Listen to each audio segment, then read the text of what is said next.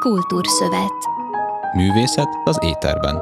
A Pesti Vigadó podcast műsora. Sziasztok! Ismét jelentkezik a Pesti Vigadó podcast műsora, a Kultúrszövet, immáron a második évadunkkal. Én Nagy Márta Zsuzsa vagyok, s ahogy lenni szokott, most is Lesti Árpáddal, a Pesti Vigadó kommunikációs vezetőjével várunk benneteket beszélgető társainkkal.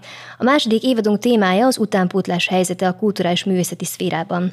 Ennek kapcsán különböző művészeti felsőoktatási intézmények oktatóit, illetve már régebb óta pályán lévő, vagy épp pályakezdő fiatal művészeket invitálunk meg, egy-egy gondolatébresztő eszmecserére az adott művészeti ágak kapcsán. Vendégeink lesznek Velekei László, harangozó és seregi díjas koreográfus, táncművész, a Győri Balett igazgatója, valamint Magyarország érdemes művésze, továbbá Farkas Máté, junior prima díjas néptáncos, a Magyar Állami Népi Együttesnek a táncművésze, aki pedig Magyar Bronz Érdemkereszt ifjú kitüntetettje, nem is olyan régen kapta meg, ezúton is gratulálunk. Igen, és hát köszöntünk titeket a műsorban. Sziasztok, köszöntünk mi is. Sziasztok. Táncolni ketten, táncolni a végtelenben, táncolni egy életen át, táncolni mindenen át, táncolni zölden, kéken, táncolni nappal és éjben, táncolni vidáman, örömben, táncolni haragban, ürömben, táncolni lassan, gyorsan, táncolni fűben, porban,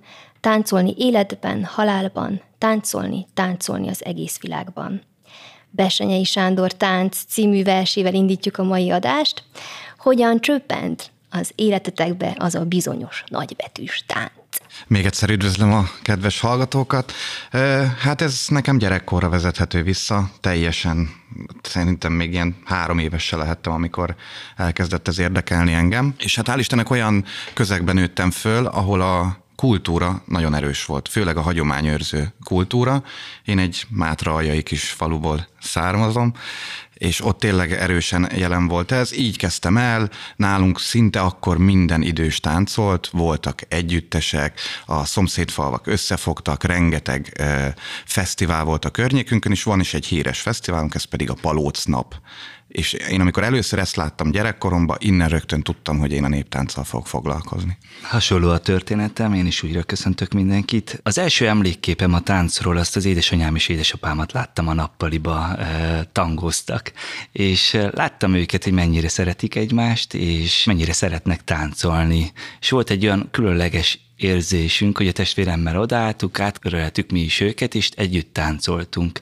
Ez az első ilyen emlékem a tánccal kapcsolatban, egyfajta öröm érzet, és én is néptánccal kezdtem, és a, azt a tánc örömét, azt a felszabadult közösségi érzetet. Már akkor is érzi az ember a tradíciót minden egyes mozdulatban a néptáncon keresztül.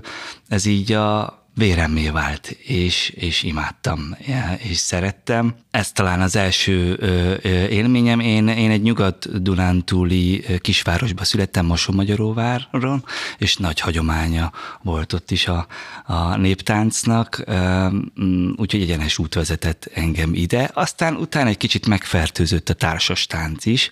Az volt a másik, ami egy ilyen szerelemmé alakult, és nagyon véletlenül jött a klasszikus balett az életembe. Én nem akartam balettozni, soha nem is fogalmazódott meg így bennem. Van egy nővérem, és ő beleszerelmesedett a klasszikus balettbe, és fölment a Állami Balettintézetbe felvételizni, és én, én csak el akartam kísérni. És a sors fintora, hogy hát akkor még nagyon sok fiú jelentkezett erre a hivatásra. Nem is gondolnám. Én voltam a hatszázadik vidékről. A hatszázadik.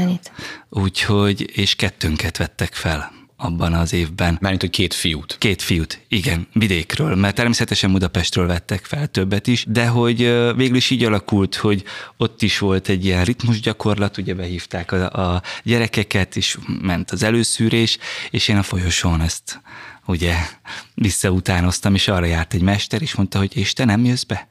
És, és én is bementem, úgyhogy innen kezdődött a történet, a többi most már történelem számomra. Beszéltetek a tradíciókról. Milyen jelentősége volt régen a táncnak hazánkban, és milyen most a jelentősége, akár a néptáncnak, akár a balettnak Magyarországon? Szerintem mindenképpen az fontos megemlíteni, hogy nagyon nagy közösségépítő ereje van. Ez az egyik legfontosabb, és ez hál' Istennek még ma is így van. Régen talán egy picit erősebb volt, de úgy érzem, hogy megint kezd visszaépülni az, ami régen volt. Szóval, hogy, hogy ez a közösségépítő ereje, ez az egyik, ami, ami szerintem volt is, és lesz is, meg ugye van is.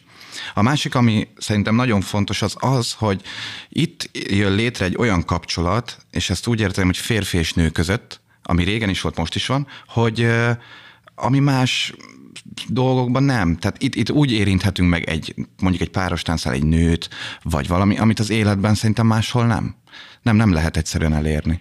Én ezt így, így gondolom. Nagyon erősnek látom én is a magyar táncművészetet, hihetetlenül sokszínű.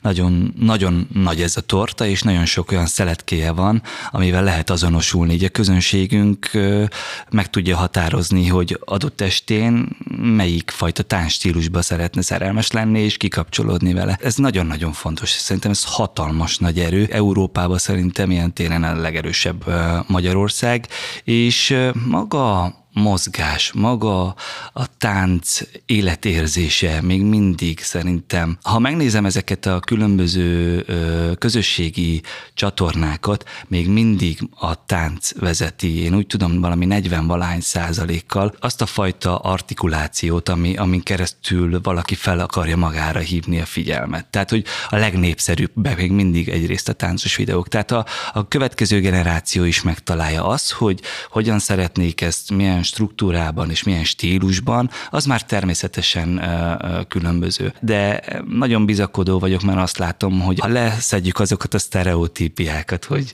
én nem tudok táncolni, én ezt így, ezt a, vagy, vagy nem akarunk mindenképpen falak között vagy vonalakban gondolkodni, akkor nagyon erős a, a tánc. Említettétek a balettot, társastáncot, néptáncot. Hogyan lehet csoportosítani? Milyen kategóriák vannak ezen belül? Talán, hogyha nagyon fel akarjuk osztani, akkor vannak a tradicionális táncok, aztán vannak a klasszikus és a kortárs.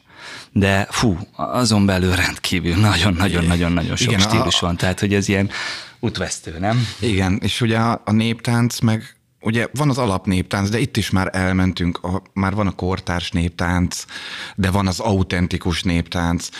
Ezen belül ugye lehet még sok fele bontani ezt, hogy, hogy mi az elfogadott, de már úgy alakult ki, hogy az egészet néptáncnak hívjuk most már. Tehát nem mondjuk azt, hogy na most ma egy autentikus néptánc műsort fogunk látni, hanem néptánc műsor, és abba akár kortárs, teljesen autentikus, megváltozott ruhában, úgymond jelmezben, nem a hagyományos viseletet vesszük föl, de akár azt is fölvesszük. Tehát ma már így a néptáncot így nem bontjuk le, hogy, hogy ez ennek különböző alfajai, hanem egybe egy néptánc, így nevezzük. Említetted, hogy úgy látod, hogy megvan a tánc iránt továbbra is az érdeklődés, hogy gyermekkorodban, a faluban vagy a fesztiválokon mindenki táncolt, a fiatal, az idős, és ezt igazából most is megvan.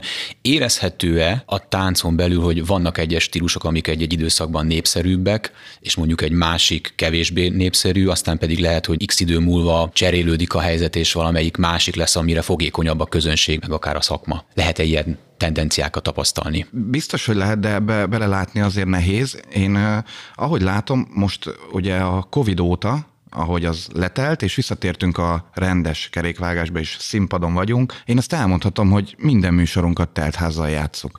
És úgy, hogy két nap alatt lemegy háromszor, és még a harmadik is teltházzal megy. De én azt látom, hogy ilyen, hogy most melyik éppen a népszerűbb, vagy ezt így nem tudnám megmondani, hiszen mindegyik műfajnak megvan a maga közönsége, és amit ugye előbb is említ, említett a Laci, hogy rengeteg Magyarországon már az ember elmegy, és egy héten belül akár nyolcféle műsort nézhet. Az lehet néptánc, lehet kortárs balett, lehet klasszikus balett. Tehát, hogy így, hogy, hogy melyik a legnépszerűbb, én ezt így nem, nem tudnám kifejezni, hogy most, na most a magyar néptánc a legnépszerűbb. Ráadásul egy, ugye szerintem egyik leggyorsabban fejlődő művészeti ágról beszélünk, a pillanat művészetéről, ami, és nem a közhelyeket keresem, de tényleg önmagába hordozza azt, hogy mennyire fontos egyrészt az élő színháznak a varázsa, az élő táncnak a varázsa, másrészt, hogy nem kell annyira kategorizálni, mert Szerintem az, hogy kétfajta stílus egymásra hat, az csak erősíti magát a művészt. Egy, például szerintem egy kortárs táncosnak a technikai bázisába annyiféle stílus, annyiféle iskola lenyomat van, amire megtalálja önmagát is, és azon belül elkezd mondjuk alkotni, hogy az valami, valami hihetetlen. Nagyon szubjektív dolog, hogy melyikkel tudsz azonosulni. Iskola lenyomat említetted, ebben benne van az iskola. És ugye a beszélgetésünk elején említettétek, hogy gyakorlatilag kiskorotoktól fogva szerepet játszik az életetekben a tánc, de az is elhangzott, hogy milyen sok különböző táncművészeti programot lehet fogyasztani, vagy találkozni velem a mai Magyarországon. Azért kellenek ehhez személyek, akik művelik. Hogyan válik valaki profi, professzionális táncossá? Milyen lehetőségei vannak a mai Magyarországon, vagy milyen lehetőségei voltak húsz évvel ezelőtt? Én a néptánc fele mennék el. Ugye több intézmény is van, ami azzal foglalkozik, hogy táncosokat nevel ki. Ugye van néptánccal foglalkozó Fóton, Nyíregyházán, Békés Csabán, és ugye Budapesten van. A Budapesti Táncművészeti Egyetem az azért fontos, mert ugye felsőoktatási végzettséget ad. Ma eljutottunk arra a szintre, hogy aki azt elvégzi néptánc szakon, ő felvehető egy hivatásos együttesbe, tehát a, ugye kell már a végzettség ahhoz, hogy valaki bekerüljön egy hivatásra, és ez ugye a diploma kell ehhez. Ha valaki nem diplomás, de nagyon jól tud táncolni, tényleg ott van, látszik benne a tehetség, hogy akkor fölvehető-e? Kell-e a papír ehhez a szakmához? Feltétlen. Hát nálunk igen, például az Állami Népi Együttesnél igen, oda kell, de nálunk is ö, sok olyan táncos volt, nagyon tehetséges volt, és nem tudtunk mellette elmenni. Muszáj volt, hogy részese legyen a, az együttesnek, akkor viszont elvégezte a Táncművészeti Főiskola pedagógus képző szakát, ami ugye három év, és ezt segítettük is, hogy ő táncolt közbe az Állami Népi Együttesbe, de ez alatt végezte az iskolát. Uh-huh. És igen, a válasz az az, hogy igen, mindenképpen szükség van a uh-huh. felsőoktatási végzettségre. Csatlakozom, tehát a szervezetbe való bekerüléshez szükséges egyrészt. Mégis ez egy ilyen paradoxon, mert azt gondolom, amikor láttok egy művészt a színpadon, akkor nem lehet azt mondani, hogy jé, nézd, ő ötöst kapott ebből, ő meg négyest kapott biztos ebből. Tehát, hogy ilyen nincs. Onnantól kezdve, hogy elvégzi az iskolát, minden táncművész meg kell, hogy találja a saját világát, korlátait, lelkét is, azt, azt tudja átadni a közönségnek, és azáltal ő erősebbé válik. Mégis az azért nagyon-nagyon-nagyon fontos szerepe van az iskolának. Egyrészt olyan metodikát, olyan stílusokat és olyan szakmaiságot kapnak a, a fiatalok, ami, ami azért egyfajta tradíciót is magában hordoz, és, és nagyon fontos, hogy hivatásról beszélünk. Én például tudatosan foglalkozom úgy gyerekekkel, és ezt magamon láttam, hogy én azon szerencsések közé tartoztam, akik már a diák évei alatt bekerültek profi előadásokba, profi táncosokkal, és valahogy a véremmé vált a színház, annak az atmoszférája megfertőzött, és ez, ez nagyon-nagyon-nagyon fontos pillanat volt a, szerintem az életemben, és azt látom, hogy akikkel ez így megtörtént körülöttem, ők a mai napig valamilyen formában még mindig a, a művészet az úgy az életük része, hogy nem csak hobbiból, hanem, hanem tényleg ezzel is foglalkoznak, próbálják emelni, dolgoznak rajta, tanítanak, előadó művészek, stb. És ezért is hozunk létre például Győrben olyan előadásokat, amelyekben a nagy kétfelvonásos, teljes estés darabjainkban mindig valahogy beteszünk gyerekeket. Épp tegnap előtt voltam a Győri Tánc és Képzőművészeti Szakközépiskolában, és ismét kiválasztottunk a következő évadra tizennégy gyereket, mert fontos, hogy együtt lélegezzen az együttessel. Ugye ott is van már ennek történelme, ugye a Markó Iván, amikor annak idején megalapította a, a, a művészeti iskolát, ők már már eleve a, a Győri Balett táncosai tanítottak. Uh-huh. Tehát, uh-huh. hogy ez a kapcsolat elengedhetetlen, és, és nagyon fontos, hogy amit például képvisel a Táncművészeti Egyetem, azért azt valahogy lássák, érezzék ezek a diákok. Az honnan lehet tudni egy táncosról, hogy tehetséges? Mi alapján dől el, hogyha még nincs meg a tanított iskolai, mondjuk egyetemi képzés mögötte, nincsenek meg a sémák, a motivumok, a, a, a tudatos lépéseknek a, a sorozata akár, de honnan lehet tudni, honnan látjátok, hogy na ő, ő, ő tehetséges? Hát ez nem egy könnyű kérdés, de én mindig erre azt mondom, hogy hogyha ez neki ösztönből jön. Tehát megvan az az ösztön, hogy képes arra, hogy szól a zene, teljesen rátáncol. Olyanok a mozdulatai, ami mondjuk a néptánc esetében, ugye léteznek az archív filmek, mi azt mindig bújjuk, nézzük, és ezzel kelünk, fekszünk. És hogyha látjuk a hasonlóságot, hogy ő tényleg úgy táncol, megvan benne az, azokat a figurákat csinálja, látszik, hogy ő készült, látszik, hogy van érzéke hozzá. Én így tudnám mondani, hogy ezt nem is feltétlenül tehetségnek nevezném, hanem hogy van érzéke a tánchoz. Én ezt inkább így, így gondolnám. És ez látszik. Tehát ez mindenképpen látszik, hogy valamiért megakad az ember szeme, hogy ó, ő, ő nagyon jó. Én is csatlakozom.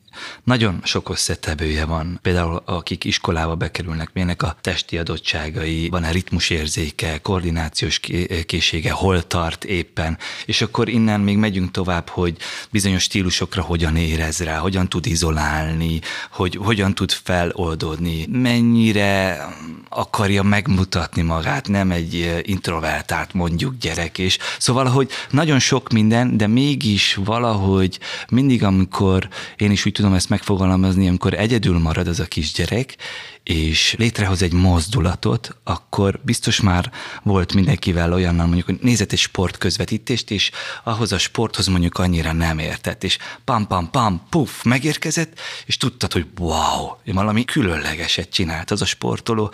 Ugyanez van a táncnál is, a mozdulatnál, hogy megszólal benned az, hogy wow, valami különlegeset képvisel, valahogy megindít benned, hisz táncművészek, de előadó művészek is. Tehát, hogyha ő már meg tud téged szólítani, el tud rabolni, már mondjuk ilyen pici korában, uh-huh. akkor úristen, mi lesz később? Milyen lehetőségei vannak a mestereknek, a már befutott művészeknek abban, hogy a fiatalokat segítsék? Ugye az iskoláknál klasszikus értelemben van egy oktató, akinek csüngnek a szaván a tanítványok. Mit tud tenni a mester, az oktató? Mennyire erős Magyarországon a kapcsolat abba, hogy menedzseljék akár a fiatalokat? Ugye nekem a mesterem olyan szerencsém volt, hogy ő az Állami Népi Együttes szólistája is volt, tehát fel tudott arra is akár készíteni, hogy még persze iskolás voltam, de majd a kérdésre is, hogy hogyan kell profi módon viselkedni, tehát hivatásos táncosként, hiszen ő is onnan jött. Tehát már alapból erre is felkészített, viszont azt megmondom őszintén, hogy ugye, hogy telik az idő, úgy az utak is egyre jobban szétválnak, persze, és ugye mindenki csinálja a saját dolgát, dolgozik tovább, de én azzal szerencsés ember vagyok, hogy én tartom a kapcsolatot velük, és hogyha egy ilyen nagyobb műsoron, vagy mondjuk hetven éves az együttesünk, vagy bármilyen összejövetel van, akkor azért nagyon sokat tudunk beszélni. És akkor egykori oktatóidhoz hozzá tudsz fordulni, hogy itt van valami, nem vagyok táncos, tehát nem tudom lefordítani pontosan a, a gondolatomat, már a tánc kapcsán, de hogy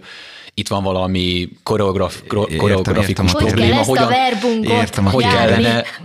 Értem a kérdést, persze, hogyne. Nekem ilyen is van, hogy, uh-huh. hogy ott van mondjuk a volt mesterem, és akkor megkérdezem tőle, hogy most akkor egy konkrét példát hozok föl, hogy a szatmári verbunk, annak ő egy nagyon jó ismerője, és hogy én azt nem, nem látom úgy a filmen, hogy ő, de ő ott volt, tehát ő élőben mm-hmm. is látta még az adatközlőket, és akkor elmondja, hogy figyelj, erre kell figyelni, neki ez ösztönből jött a, a gyűjtésen, úgyhogy próbáld meg te is, hogy ösztönből milyen. Ugye eltelik a néptánc tagozaton öt év a tanítási idő, és az alatt napi szinten már, ha a mesteredet szinte félszavakból érted. Egy olyan szintre eljutunk a végén. És itt is ez, hogy találkozunk, és már talán már nézéséből látom, hogy ő ugye lentről nézett, én a színpadon voltam, és már a nézéséből látom, hogy hát ez most lehet, hogy nem volt az, vagy az, hogy ez most az volt. Tehát, hogy már annyira, szerintem ez beleívódik, főleg azért, hogy a gyerekként, hát úgy nézünk fel rájuk, most ez hülyén hangzik, de mint egy félistenre, tehát, hogy szóval én, én ezt így látom. Uh-huh. Mai napig izgalommal tölt el, amikor tudom, hogy a, a volt mesternőm ott lesz azon az előadáson, miközben most már nem vagyok aktív táncos, de valahogy ez úgy van, hogy egy picit, ha úgy fogalmazhatom, hogy nagyon sok mesterünk van. Természetesen van az iskolai mester, aki meghatározza az alapértékrendünket, de ha jó mester, és nekem ez volt, akkor a végén nagyon sok kérdőjelet hagy bennem, hogy, hogy egy fejlődésre késztessen.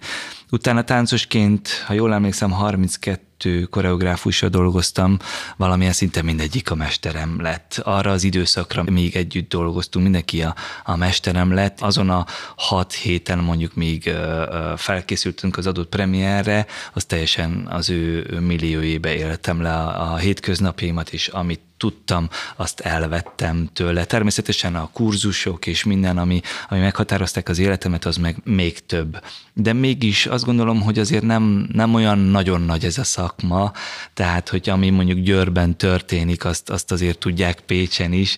És, kicsi, és a, kicsi ez az ország. Igen, igen, igen, igen, igen. És így szemmel tartanak minket. Alkotóként már azért azt tudom mondani, hogy van olyan, hogy jön a mesternőm és mondja, hogy ú, ezt most annyira nem értettem, de nagyon szépen dolgoztak, és imádom a mozdulataidat. Tehát, és hogy... akkor ember pontosan tudja, hogy hogy kell értelmezni igen, ezt a udvarias. Igen, és igen. Az érvényesülést, hogyha kicsi a, a szakma, kicsi az ország, mindenki ismer azért mindenkit, nyilván ez egy ö, elég nagyfokú minőségi biztosítékot jelent, hogyha diplomára van ahhoz szükség, hogy bizonyos helyszínekre az ember felvételt nyerhessen, tehát nyilván ez a minőséget elég erősen megszűri. Viszont ez azt is jelenti, hogy ha Ha valaki oda jutott, akkor bizonyos szempontból zárt a rendszer, hiszen mégiscsak megvan a helyeknek a száma. Tehát hogyan lehet egy fiatalnak elhelyezkedni, akár néhány évtizede, illetve most ma Magyarországon, hogyha táncművész? Erre azt tudom mondani, hogy szerintem ma már olyan szintű verseny van, tehát eljutottunk arra a pontra, hogy ugye hát az ember most már zúdul az internet világába az, hogy egy videó megosztó felületet megnyit, és a nemzetközi legjobb koreográfusok, koreográfiai jönnek rá, vagy éppen mozdulatok, vagy, vagy tánc. Lehet, hogy máshogy fejeztem ki magam, de az, hogy valaki nem rendelkezik diplomával, az nem feltétlenül azt jelenti, hogy ő ebben a szakmában nem lehet a legjobb. Hiszen nálunk a néptáncban van egy olyan, akik hivatásosok, ezzel foglalkoznak napi szinten, és ebből is élünk meg. Viszont van egy másik réteg, akiket úgy mondjuk, hogy amatőr néptáncosok, de ez nem rossz értelmű amatőrök, hanem ők nem ebből élnek meg. Heti háromszor próbálnak, este héttől tízig, viszont ma már olyan szintű tudást adnak át azok az oktatók is, akik ott vannak, hogy a diploma nélküli táncosok nagyon erősek. Nagyon erősek, és vannak olyan platformok, mint például a Békés Csabai szólótáncverseny, ahova ugyanúgy elmegyek én is, aki táncművész vagyok diplomával, vagy eljön az, aki heti kétszer bejár a együttesébe próbálni, és olyan oktatást kap a vezetőjétől, hogy amikor versenyzünk, még talán azt is meg tudom kockáztatni, lehet, hogy jobbak, mint mi. Tehát, hogy az, hogy valaki diplomával rendelkezik, nem biztos, hogy sokkal jobb. Abból a szempontból számomra érdekes, hogy ha diplomával lehet fölvételt nyerni, mm-hmm. akkor ugye az zár is, meg egy szűk rétegnek nyitja is a lehetőséget. Ez, ez így van, ez igaz. Szerencsések vagyunk ebből a szempontból, mert... Például a Győri Balett esetében ugye az elmúlt két évben összesen hat koreográfussal dolgoztunk, tehát mindenkinek lehetnek az, hogy én most vele szeretnék, én vele szeretnék dolgozni, tehát, hogy nálunk mindig mindenki nulláról indul. Ez egy nehéz döntés volt az együttes életében, hogy nincs, hogy ő most szólista, ő karaktertáncos, ő meg kartáncos, most mondtam egy példát.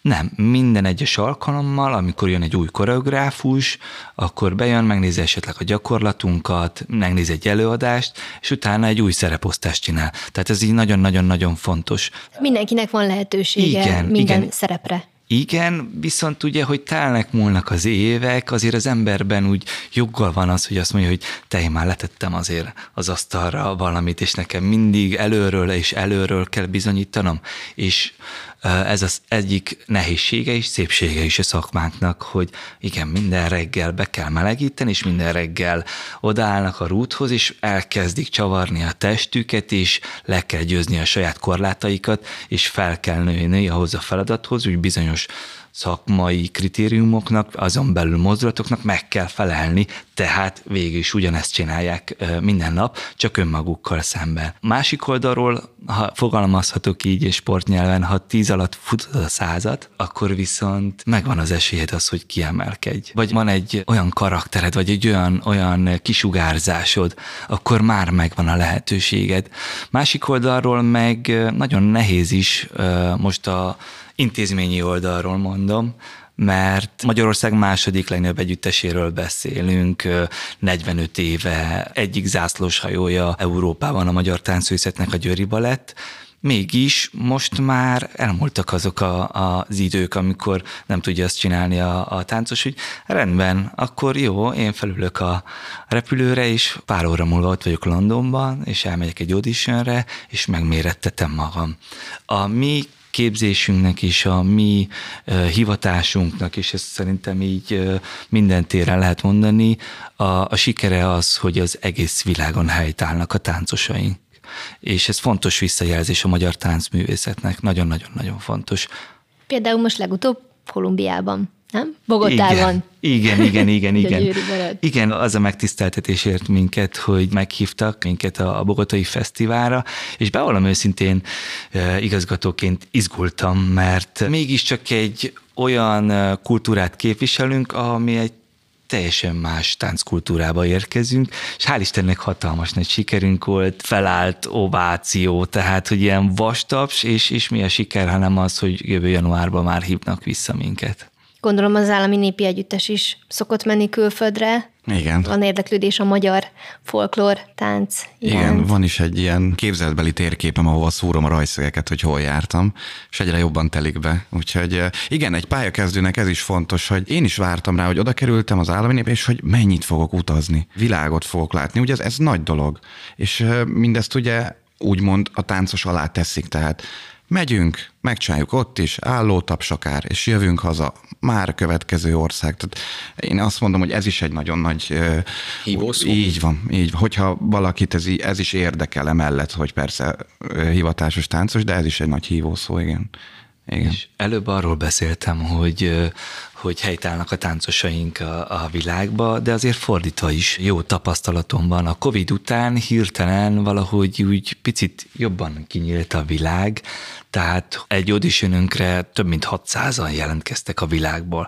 Tehát az valami hihetetlen szám, és tényleg a világ minden területéről. Tehát Dél-Koreától egészen Hawaii-ig.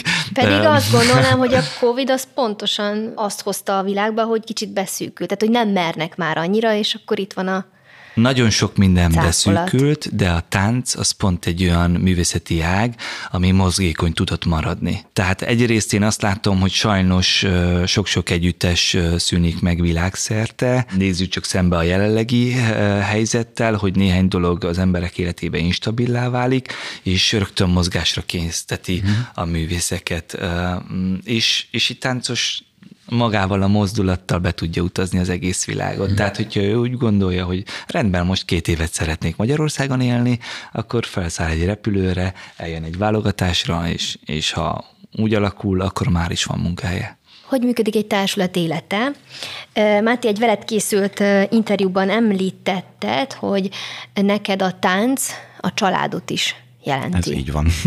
Ugye? Azért is, mert a párom is velem együtt táncol, de, nem, de nyilván... Hát akkor, de nyilván, és majd ugye, a gyerekek. Igen, de nyilván nem erre gondoltam. Hát igen, mivel, hogy ugye az ember bemegy reggel, az azt jelenti a reggel, hogy már nyolc, fél kilenckor ott vagyunk a öltöző, ugye? Hát ott kell, ott öltözünk át, és a fiúk, húsz fiú egy helyen, minden reggel, és benn vagyunk délután ötig. Már nem az öltözőben, hanem magával az együttesben is.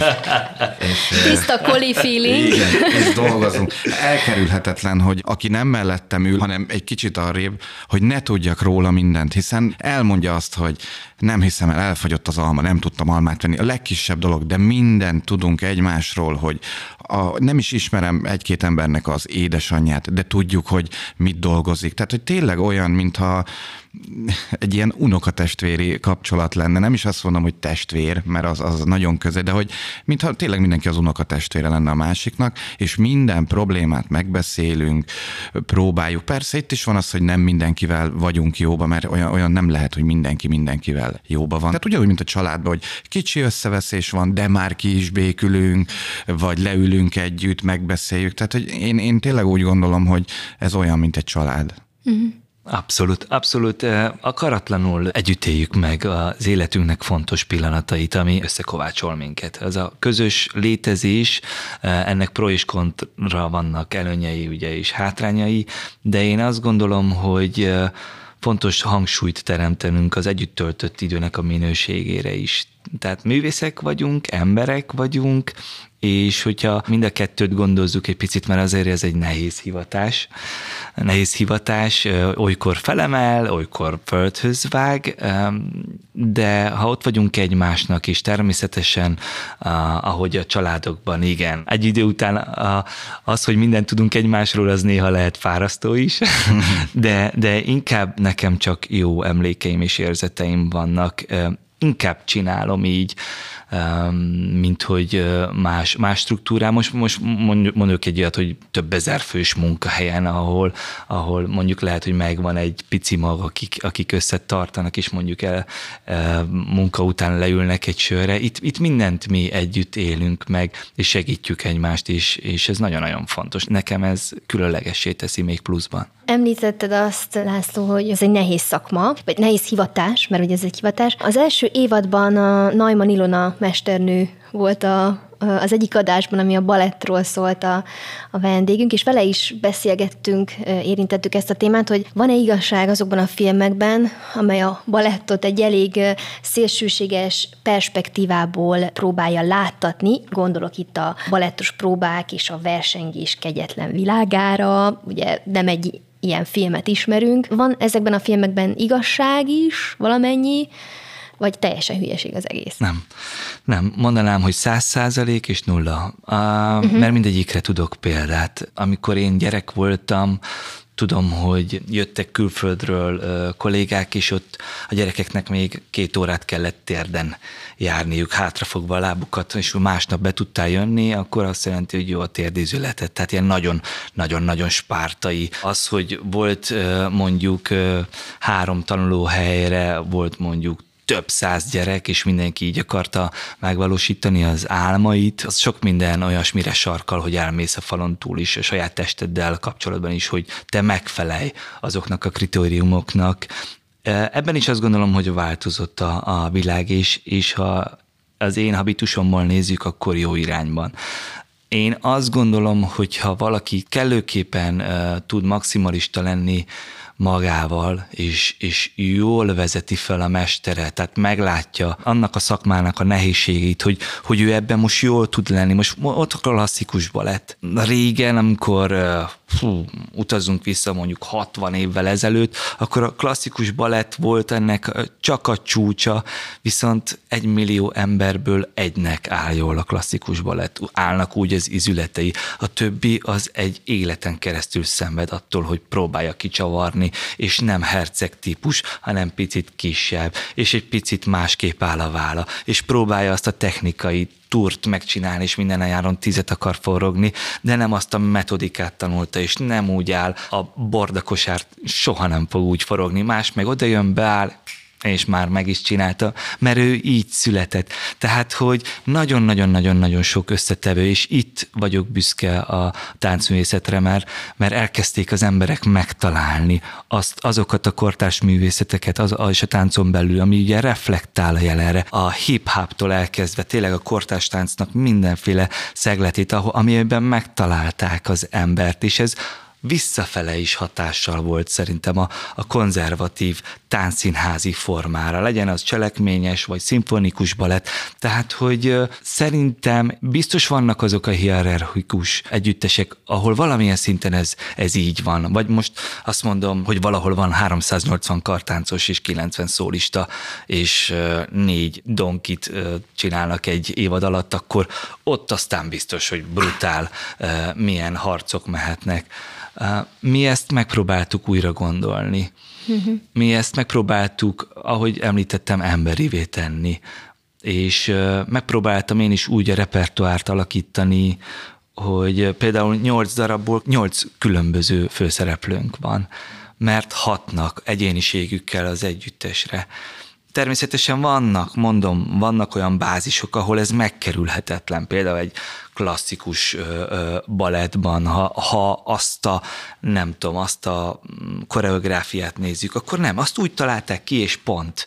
Ott nem is szabad ezt megsérteni. De ez a táncos döntése, hogy ő abba az irányba akar elmenni, vagy nem. Ha elhangzott, hogy annó hatszázan voltatok két helyre, és nagy a verseny, vagy nagy volt a verseny, és elhangzott az is, hogy azért a fiatalokban láthatólag van igény a tánc iránt, de van-e igény bennük arra, hogy ők hivatás szerint hűzzék és ezzel foglalkozzanak főállásként? Tehát mennyien felvételiznek ma akár oktatási intézményekben? Nehéz a válasz, mert egyrészt nagyon bizakodó és optimista vagyok, mert dübörög a tánc. Tehát uh-huh. hihetetlen sok egyesület. Csak Győr tudom mondani, százötven egyesület van bejegyezve, csak Győrben, ami néptánctól, társastáncon keresztül, hip-hop, modern táncok, jazz balett, csak Graham, csak ezer, ezer, ezer, ezer dologgal foglalkozik, és van egy olyan része a fiataloknak, akiket így finoman beszippant. Nem akarják ezt a nagyon erős struktúrát, amelyet mondjuk a Táncművészeti Egyetem képvisel. Tíz évesen gyere ide, vagy még korábban, ugye mondjuk nyolc évesen már előkészítő, stb. stb. És tíz év múlva végzel. Hanem őt egy picit ez is érdekli, egy kicsit az, az is érdekli. Csak a színpadi mozgás, egy picit most, most egy-két évig ezt csinálja. Aztán kimegy mondjuk egy, egy hollandiai művészeti iskolára, és ott tölt két évet. Aztán visszajön. Tehát, hogy ennek is van egy ereje, és szükség van rá, és hiánypótló, és hál' Istennek azért az egyetem is azt látom, hogy, hogy, hogy dübörög. Most is láttam a, a képesítővizsgát, és buh, nagyon erős táncosok végeztek, úgyhogy bizakodó vagyok, de természetesen van egy olyan, nem tudom, nagyon, nagyon kitárult a világ, és ez az instant világnak, én csak így tudom megfogalmazni, az, hogy gyorsan, most esetleg programozó leszek, ezt este is tudom csinálni, ezt otthonról is tudom csinálni, nem baj, most el tudok utazni, most, most két hétig nem csinálom, tehát ezek a hivatásunkkal nem összeegyeztethetőek. És ebből viszont meg egy picit én azt gondolom, de majd megerősítesz, vagy nem, hogy hátrányba vagyunk, mert ez egy, ez egy hosszú, ez egy életforma, és egy, akárhogy is nézzük, nekem az életem, de akkor is egy picit egy, egy réteg kultúra, tehát, hogy hogy ezzel, ez, ezt azért, azért azt látnunk kell. Igen, tehát hogy dübörög persze a dolog, de hogyha most a néptánc tagozatnál maradunk, az első tagozatra több mint ezer jelentkező volt. Az hány első, helyre? Jó, az ugye hetvenes évek. De ről, akkoriban hány helyre? Ről beszélünk, azt hiszem tizenöt pár, tehát harminc ember, tizenöt fiú, tizenöt lány körülbelül, azt hiszem így lehetett. Aztán persze mentünk tovább, és a, amikor én felvételiztem, akkor már nem voltunk százan sem. És ugyanúgy fölvettek tizenhárom párt. Tehát, hogy azért egy erős ilyen csökkenés nyilván látható persze. De és erre reflektálnék én is, hogy azért, mert kinyílt a világ.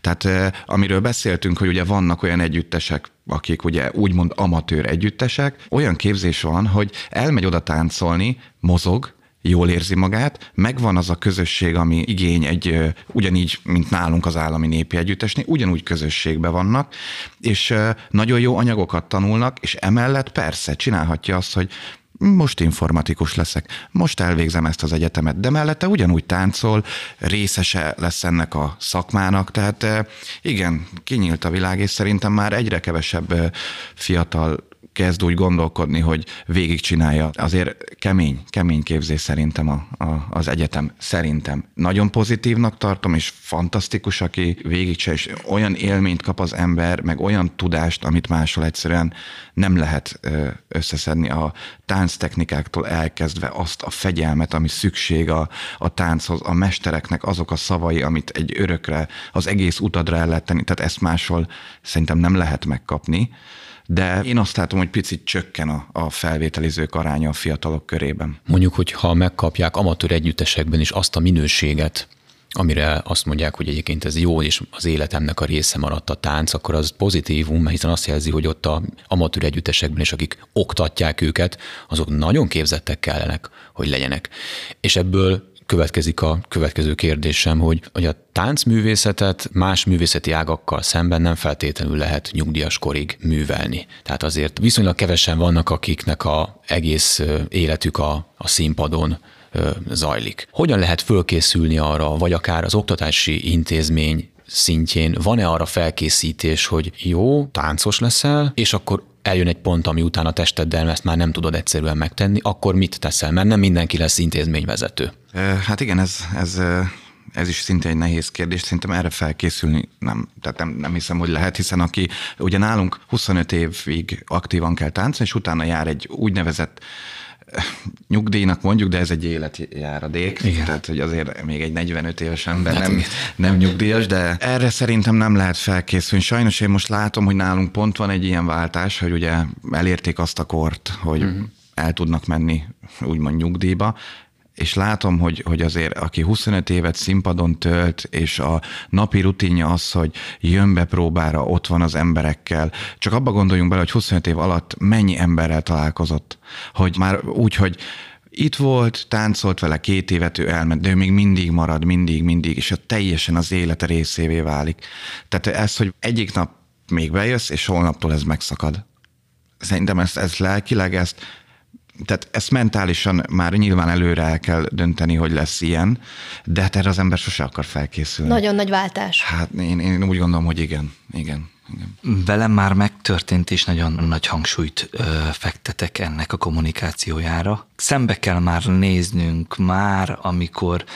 Ugye kétfajta táncos van mondjuk a Győri Balettra levezetve, de amúgy bármelyik együttesnél, aki, aki eljön és beilleszkedik, felgyújtja a repertoárunkat, és megtalálja magát Győrben, családot alapít, és így azt mondja, hogy nem fogok tovább menni. Van a másik táncos, aki eljön, és azt mondja, itt fogok tölteni két-három évet, el fogok égni, azt akarom, hogy minden tudást magamba szívjak, minden koreográfussal, mindent magamba fogom szívni, és utána megyek tovább, és újra, ugye maga a beilleszkedés, én azt gondolom, egy olyan hat hónap, az ember befelé fordulás, fejleszti magát, megismerkedik az együttessel, elkezdik egy inspiráció oda-vissza, mondjuk hat hónap után, akkor nála is jobb akarok lenni, nála is jobb akarok lenni, azt akarom én táncolni, betanulja a repertoárt, elkezd beilleszkedni, második évre már mondjuk esetleg olyan feladatokat kap, és húzza már az együttest, és akkor harmadik évben mondjuk azt mondom, hogy hopp, már elérte azt, amit ő szeretné, és megint megy tovább.